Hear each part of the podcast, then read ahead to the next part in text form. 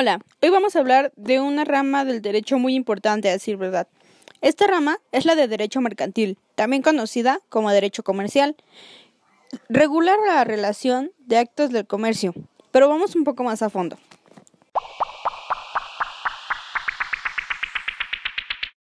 Esta es la rama del conjunto privado que regula el conjunto de normas relativas a los comerciantes en el ejercicio de su profesión, a los actos de comercio legalmente certificados como tales y a las relaciones jurídicas derivadas de la acción de estos.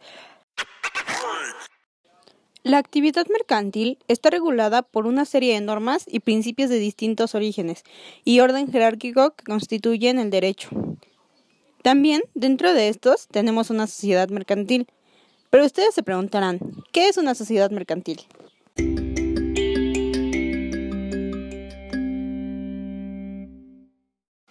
Bueno, pues entonces, ¿qué entendemos por sociedad mercantil?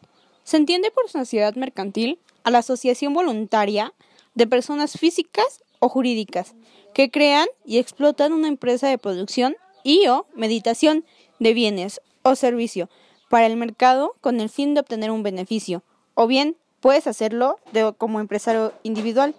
¿Qué es un empresario individual?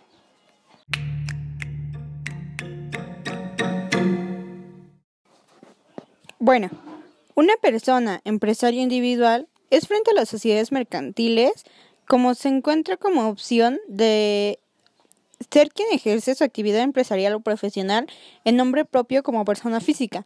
Es decir, ya no va a depender de tener un grupo o tener otras personas a su lado para hacerlo, sino él mismo va a buscar la manera y lo va a hacer por él mismo para obtener beneficios solo para él. Algo muy importante de mencionar es el cómo podemos considerar este derecho, otros modos aparte de derecho mercantil. Otros modos en los que se puede considerar es el consuetudinario, algo difícil de mencionar por cierto, ya que se basa en la tradición comercial de los países. El progresivo puede ser que se actualiza conforme cambian las condiciones del ejercicio comercial y el global o internacionado, dado que supera las fronteras nacionales y regula también las transacciones comerciales internacionales, entre otras empresas transnacionales. También tenemos tres importantes fuentes de este derecho, las cuales son la ley, dado que el derecho mercantil es también una forma de derecho positivo, posee una normativa escrita y publicada de los códigos y condiciones que constituyen la ley mercantil. La segunda es la costumbre, dado que es el comercio muy anterior al surgimiento de esta rama de derecho. Ella es heredada de las tradiciones y usanzas comerciales específicas en su comunidad o región. Y la última, la jurisprudencia. Los distintos organismos mercantiles nacionales e internacionales interpretan la ley para zanjar disputas. Dentro de esta rama existen muchísimas más, las cuales mencionaremos solo de pasadita.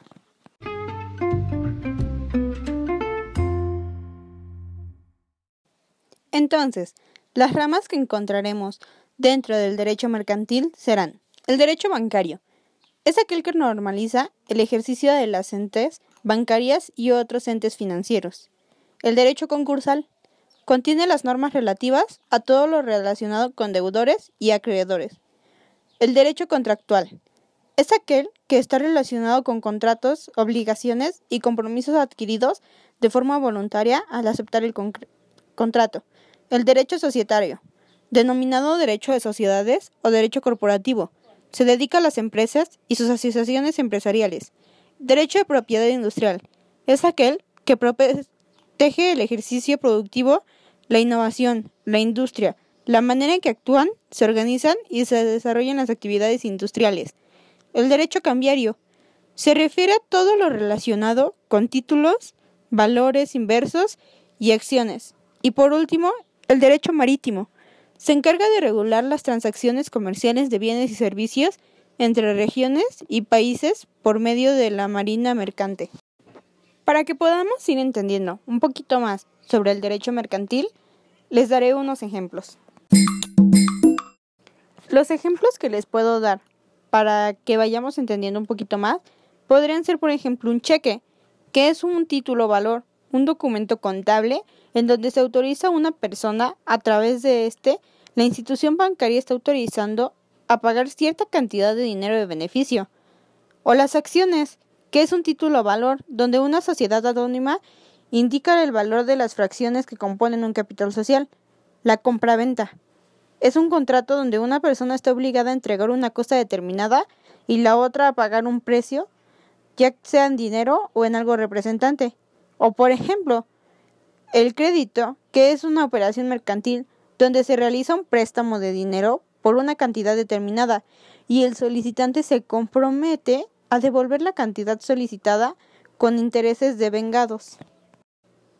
Hasta ahora nos podemos dar cuenta que hemos encontrado en este derecho las siguientes características.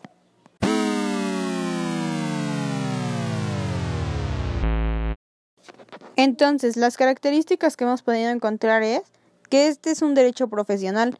Fue creado con el fin de resolver los conflictos en las actividades propiamente a los comerciantes. También que es un derecho individualista. Como pertenece al derecho privado, deja de lado las decisiones donde intervienen los poderes públicos y ponen más énfasis en el derecho privado. Es un derecho constitucionario, porque se fundamentan las tradiciones comerciales de los países. También podemos decir que es un derecho progresivo, ya que tiene un carácter progresivo porque esta función de dinámica de la actividad comercial, y que es global o internacionado, ya que las actividades económicas y comerciales al proceso de globalización.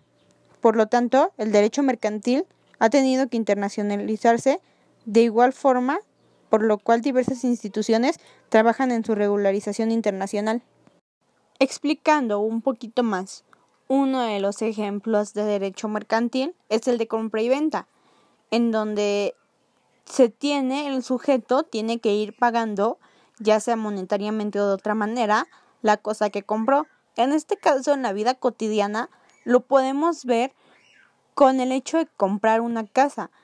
El comprador es el que va a dar el dinero en efectivo, en pagarés, en cheques, y el vendedor dará la casa.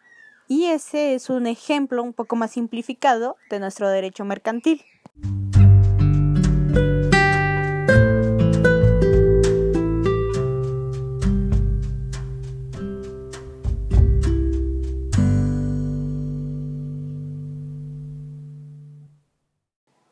Para concluir nuestro podcast de hoy, les mencionaré la importancia de este derecho.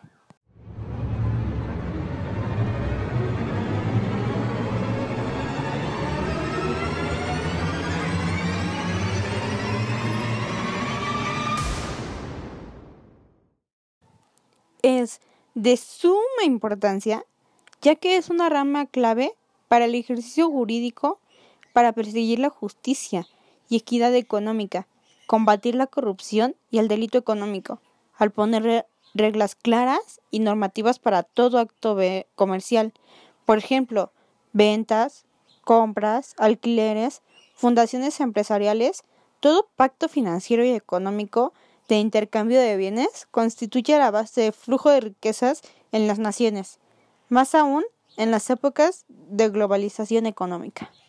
Eso es todo por mi parte. Gracias por escuchar el podcast de hoy. Mi nombre es Jimena Ferreira. Nos vemos en el próximo.